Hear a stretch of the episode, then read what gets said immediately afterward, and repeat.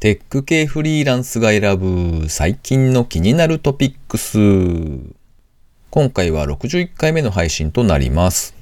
この番組ではフリーランスのエンジニアである私 S がですね、最近気になったニュースや記事をサクッと短く紹介しております。IT 関連をメインにですね、スタートアップ企業のお話ですとか、新しいサービスの紹介などなど気になったものを好き勝手にチョイスしております。今回は記事を一つだけ紹介して、その後、カンボジア在住のエンジニアであるレイさんにインタビューをしておりますので、その第1回目をお聞きいただけたらと思います。それでは今回ご紹介する記事は、お金を集めない人生ゲームとは？人生ゲームプラス令和版を徹底解説。バウンシーさんの記事ですね。なんでも、人生ゲームプラスの令和版というものがあるそうで、その最大の特徴がですね、ゲームの目的がお金を集めるんじゃなく、フォロワーを集める。そして、インフルエンサーになるというものなんですね。盤面があってそこにルーレットがあるというのは、まあ見た目なんとなく同じような感じなんですが、ルールが全然違うゲームになっているということだそうですね。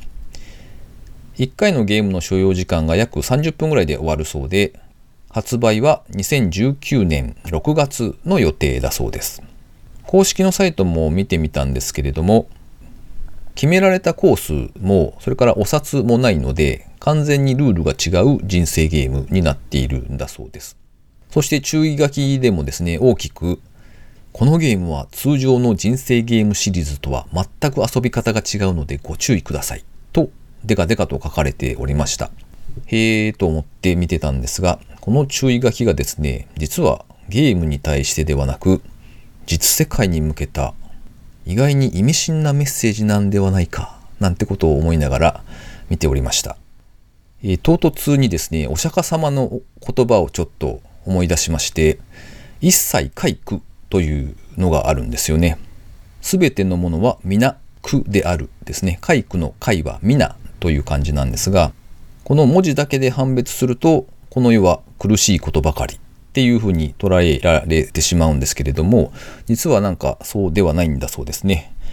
あ、ちなみにですね、僕自身は特定の宗教信仰はありませんというのをお断りしておきますけれども、割とそういう話は好きなんですね。で、この世は皆苦であるという言葉だけを捉えると、なんかえ、お釈迦様ってそんなことを、そんな残念なお話なのみたいなことを思ってたんですが、実はそういうわけじゃないらしく、あの、一般的に捉えられる痛いとかですね、辛いとか、そういう苦しみの苦ということじゃないんだそうで、思い通りにならないという意味なんだそうですね。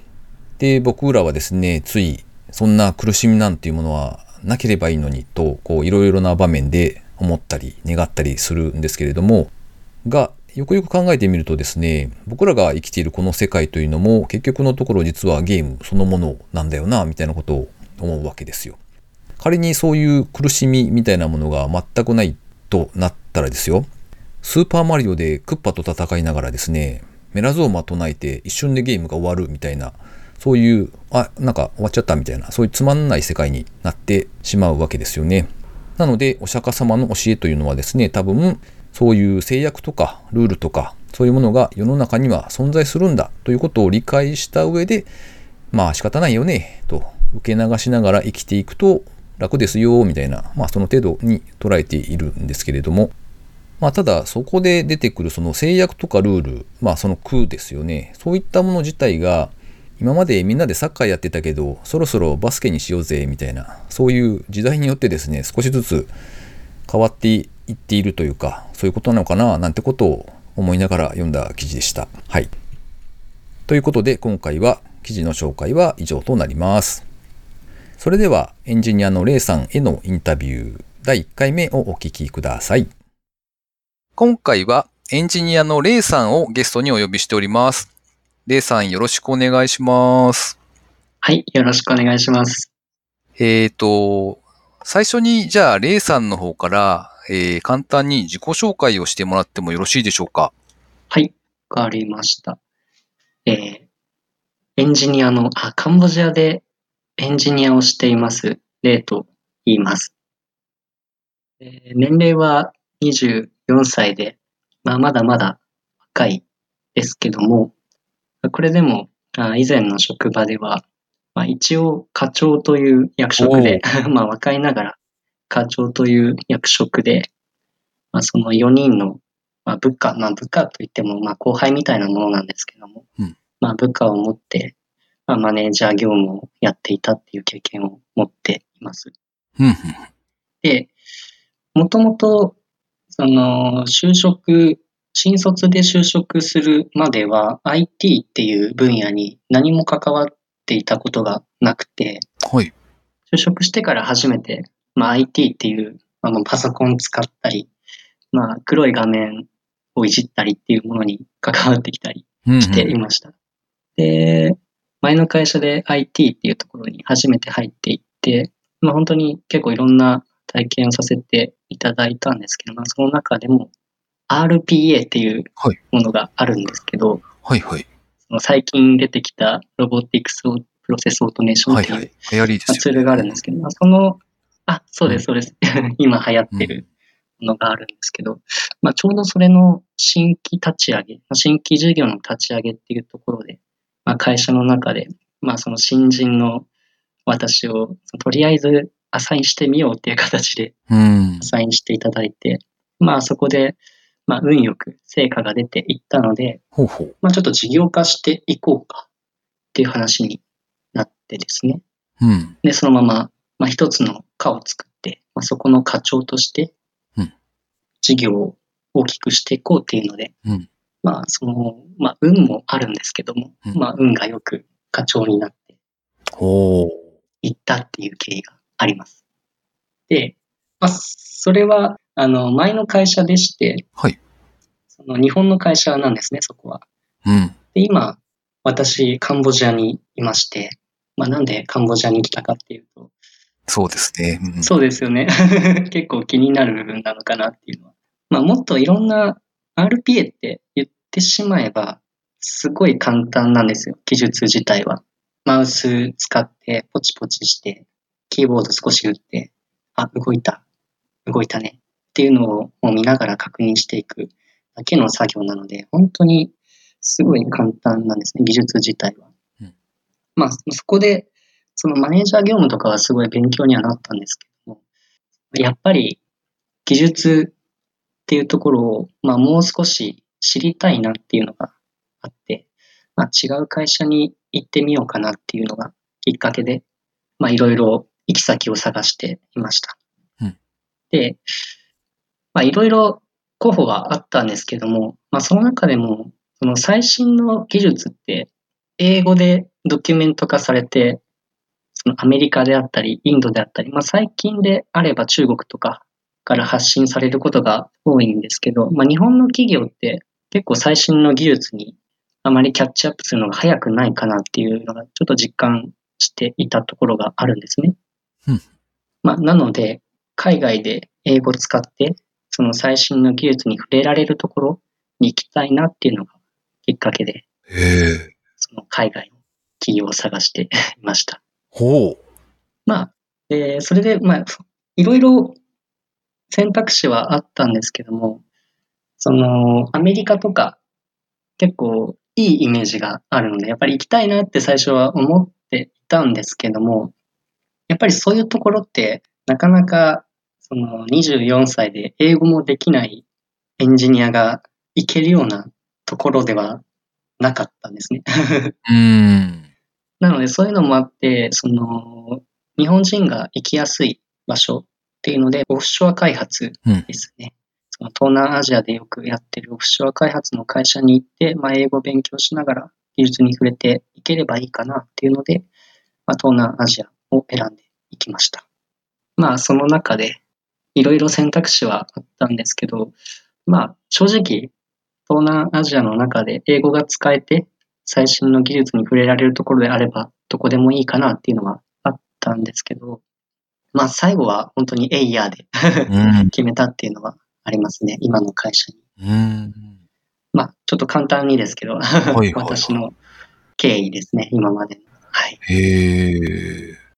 えーと、カンボジアのイメージというか、その、はいなんとなく、これは一般の人もそうなのかわかんないですが、僕の中では、なんかすごく貧しい国ではなかったかしら、とはいうはい。イメージがあるんですが、はいはい。実際はどうなんでしょう？そうですね。私も、あの、正直貧しいのかな。東南アジアの中でも、正直貧しい方なのかなっていうイメージは最初持っていたんですけど、はい。一回、あの、視察に来た時にうん、空港の近くは結構栄えているところはあまり少なくて、まあ、スラグ、スラム街って言われるところも、まあ、結構正直あったりもします。まあ、なんですけど、その首都の方、まあ、プノンペンですね。プノンペンに行ってしまえば、もはやそのスラムとか、まあ、貧困とか貧しいっていうのは全然見当たらなくて、本当にまあ裕福な人も結構いらっしゃいますし、まあ、結構本当に栄えているなっていうイメージはありますね、今は。あ、そうなんですね。へえ。おオフショアっておっしゃってたと思うんですけど、はいあ。の、ん？ということは、日本の企業がはいカンボジアに進出していて、はいはいそ。こに入っているという感じですか？あ、いえ、えー私が入っている会社は、社長は日本人なんですけども、もう完全にカンボジアの企業として立ち上げている会社ですね。日系企業ではないです。ああ、なるほどね。そうか、そうか。はい。で、えっと、じゃあその開発とかをされていらっしゃるそのお仕事っていうのは、はい。どこか別の国から依頼があったりっていうことですか？あそうですね。あの、基本は、あの、社長が日本人っていうのもあるので、お客さん先は基本的に日本が多いです。うーん。で、あとは、ちょっとあの、うちの会社特別で、オフショア開発の会社から、まあ、オフショア開発の依頼を受けることが最近は増えてきています。ほうほうほう。日本にあるはい。オフショア開発やりますぜっていう会社から声がかかるということかな？あ、いや、えーそうではなくて。あの、ベトナムとか、あのミャンマーとか、そこら辺のオフショア開発っていっぱいあるんですけど、そういったところから、うちの会社に、その、何ですかね、また、オフショア開発の会社から、まあ、さらにオフショア開発っていう流れでな、るほど、そういうことか。下請けですね。そうそう、そうです。そういうことですね。二段構えというか。ははそうですね、そうです。日本だと結構あるんですけど、オフショア開発だと珍しいかな。なんか、はい世界を股にかけた多段構造みたいな。そうです、そうです。ちょっと奇妙な。なんと、そういう、そうそうか、そういうのもあるんですね。そうです。へえ。ってことは、はい例えばベトナムの会社から見たときに、はい。それだけコストメリットがあるということなんですか？そうです、そうです。本当におっしゃる通りで。めちゃくちゃ安いんですよ、カンボジアって。へえ。すごい安くて。あの、1人月、だいたい1500ドルで出してるんですけど、だいたいベトナムとかだと2000ドルとか2200ドルとかっていうところが一般的うん。なのかな、今は。そうなんですね。はいそうか、そうか。へえ。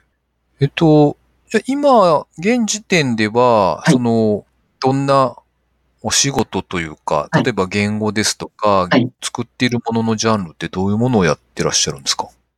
えっと、言語は、あれですか、あの、喋る方の言語ですかね、プログラム。ああ、そう、そこも聞きたいですね。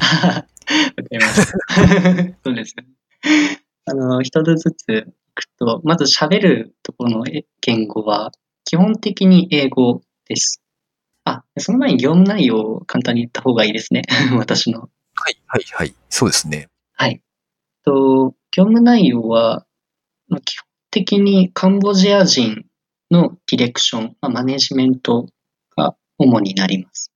うんで、それとまた並行して、まあ、日本人のお客さんとの調整であったり、要件のすり合わせってうんいうところも並行して行ってやってます。まあ、なので、日本人とカンボジア人の間に立って、まあ、いろいろよろしくやる、うん。ブリッジエンジニアみたいな仕事ですね。なるほどね。はい。なんかすごく大変そうな気がするんですけど。そうですね。その文化がやはり違うので、うんいつまでにやってねとか、基本守らないことが多いんですよ。なんか、海外あるあるみたいな感じですね。やそうなんですよ。仕事でやられちゃうと、マジかーってなっちゃうんですけど、うん。まあちょっとそれも考慮して、ちょっと2、3日前に期限設定して、遅れても大丈夫なようにっうんうん。ていう、まあこっちならではの。施策は、今教えてもらってますね。うーん、なるほど。本当に文化の違い。うん。で、次、あれですね、言語。喋る言語は、基本的に英語を使ってます。うんカンボジアって、あの、基本的にクメール語で喋ってるんですけども、まあ社内では全員英語を使ってうんやり取りをしてます。うんまあただその日本人同士で話すときは日本語を使ってますね。ちょっとめんどくさいので。ああ、そっかそっか。まあなので、日本語と英語っていう形ですか。へえ。あの、社員の方というか、一緒に働いていらっしゃる方たちの、その、はいえー日本人と現地の方とのその割合とか人数とかってどんな感じなんですか？えっと、日本人、あ、社員が今全部で25人いるんですけども。で、その中で日本人が3人です。うんあとは全員カンボジア人。うーん。なんですけど、あの、拠点が2つあって、ベトナムとカンボジアに2つあるんですね、拠点が。うんで、えっと、日本人1人、今ベトナムにいるので、はい。カンボジアの日本人は今、社長と私の2人だけです。おお。あとはもう全員カンボジア人。へえ。なんか、完全にアウェイな感じが。いや、本当に最初はアウェーでした。えーっと、そうか。あの、どちらかというと、じゃあ、その、はいプログラミングをしてガリガリとはいコーディングをっていう風よりも、はいそのブリッジのはい部分のマネジメント的なところがいすごく大きいっていう感じなんですかね。そうですね。今の業務としてはそこが大きいですね。うんまあ、ただ、その、ブリッジエンジニアとしての仕事って、空き時間が多いですね。うんまあ、基本マネジメントなので、その、まあ、業務の合間って結構何もなかったりすることがあるので、うんまあ、その時間は開発の方を手伝っていったりっていうのはやってます。開発のそのお仕事というのは、なんかはい。どういうものが多いんですか？そうですね。あの、本当にクライアントによるんですけども、もう基本的にウェブ系、うんあとはモバイルアプリ系うん。ですね。弊社でやってるの。で、ウェブ系、モバイル系であれば、基本何でもやるみたいなスタンスです。古いものでも新しい。うんということは、まあ、例えば PHP とか、いはい Ruby とかに加えて、まあ、はい Java なのか、 Kotlin なのかとか、うん。Swift あったりとか、そういったところも全部カバーしているって感じなんですか？あ、そうですね。あの、基本的に何でもいいって言われたときは、Node.js か、もしくは PHP を使って、まあ、ウェブの方は Node.js か PHP を使って開発をしていきます。うん。で、モバイルの方は、 Kotlin とか Swift とか、あの、そこら辺使ってもいいんですけども、うん Kotlin とか Swift だと、その iOS だけとか、Android だけとかうんにしか対応できないので、最近はその、二つどっちも対応している言語を使ってますね。フラッターっていうゲームが最近出てきていて。で、最近はもう本当にフラッター全押しであ今は開発してます。なるほど。はい。へえ。なので、その、新しい技術もすごいキャッチアップして、その、やっぱりエンジニアが英語できるので、新しい技術をキャッチアップするのがすごい早いんですね。びっくりするぐらい早くて。うんまあ、なので、どんどんどんどん新しい技術を社内で取り入れていって、活用できるっていうのは、すごい恵まれてるなっていうのは感じてます。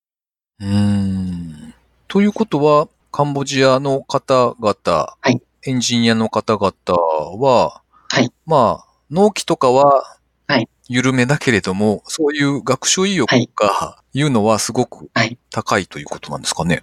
そうですね。あの、学習意欲は異常に高いです。うんその、給料に左右されるので、うん。結構、なんですかね。やっぱり、東南アジアなので、その、給料をいっぱい欲しいっていう人が、やっぱり多いんですね。うん。東南アジア精神と言いますか、なんと言いますか。でそこで、まあ、給料を上げるために英語も勉強して、でさらに最新の技術もキャッチアップして、でそれを自分のバリューとしていく。で、それで給料を上げていく。っていうところにすごい力をすごい感じてますね。うん。まあ、ただ納期とかはうん。全然守らないっていうのはあるんですけども、技術に関してはすごい高いです。うん。えっと、そちらに行かれたのはいつぐらいからでしたっけ？とこっちに来たのは2月に入るちょっと前くらいですね。なので1ヶ月半くらい。今そうか。まだ、まだそれぐらいなんですね。そうか、そうか。そうですね。まだまだ 始まったばかり。へえ。今、今のところ、なんというか、はい。い一番大変なことって何ですか？そちらへ行ってから。やー、大変なことありすぎてちょっと。一番大変なことか。そうですね。あ、と最近あったのが、バイク乗ってるんですね、こっちで。はい。その、原付き、原付きですね。原付き乗っていて、しょっちゅう壊れるんですよ、原付きが。おー。まあ、東南アジアあるあるなのか、どうなのか。あ、こっち日本ほど、その、車あまり流行ってなくて、基本みんな原付きで、へえ。原付きだったり、まあバイクだったりっていうのを乗って、通勤とかしてるんですけど、もうまあ、バイク結構壊れるんですよ、今頻繁に。うんで、まあ、壊れても修理しに行けばうんいいんですけど、こっちの修理屋って、ちょっと雑なところがあって、なんか、はい。想像がつきそうな。そうなんですよ。本当、日本の修理屋だと、ちゃんとした室内の中で、そのバイクを修理して、まあ、ちゃんとした器具とか道具を使って修理していくっていうイメージがあるんですけど、カンボジアはそうではなくて、もう基本修理屋は屋外にあるんですね、全部。うん店じゃなくて、屋台みたいなイメージですね、修理屋が。なるほど。で、そこに行って直してもらうんですけど、その、直すときも、そのエンジンが止まったっていうのを直すときに、エンジンが止まって直しました。エンジンが今かかってるから直りました。で終わりなんですよ。他に悪いところ全く見なくて、一回エンジンがかかればそれで直ったっていうふうに、もうその修理屋のオーナーは考えるんですね。うーん。まあ、なので、一度治った、まあ、その、修理屋の人が治ったって言って、直してもらったものを乗ってうん、行ったら、1時間後にまた同じように壊れる。なるほど。はあ。これの繰り返しですね。えなのでいい修理屋に当たるまで、ひたすら壊れるっていうくらい繰り返してます。なるほどな。はい。今はちょうど1週間ぐらいは壊れてないです。今ちょうど。好きなことに。なるほどそ。うです。記録更新してます。そうか、そうか。時間がじゃあそろそろはい。経っておりますので、じゃあこの辺で一回締めたいと思います。はい。レイさんありがとうございました。また次回もよろしくお願いします。はい。よろしくお願いします。ありがとうございました。というわけで、カンボジアにお住まいのレイさんへのインタビュー1回目でした。続きまして、えー番組にいただいたコメントを紹介したいと思います。前回までゲストとして出演していただいていましたホルデさんからですね。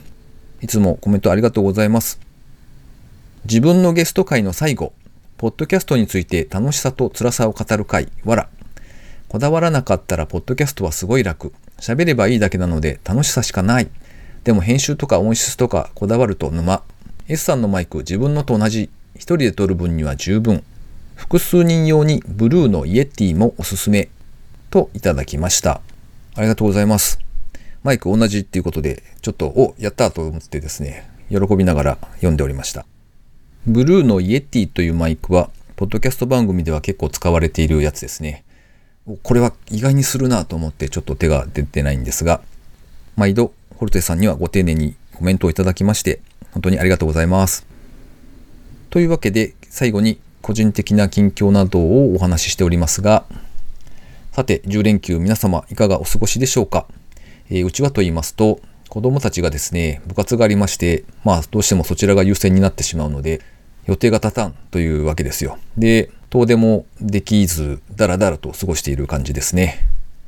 で、まあこのまま行くとですね、結局イオンをはしごした思い出しか残らないみたいな、そんな形になりそうなので、どこかしらせめて行ったことのない場所にですね、出かけてみたいと、切に個人的には 願っている次第ですね。まあ、子供たちとの折り合いというか、奥さんと相談してどこかに出かけたいなと思っております。もう10連休も3分の2ぐらいが終わったタイミングですかね。えー皆様、残りの何日か楽しく元気にお過ごしいただけたらと思います。それではまた失礼します。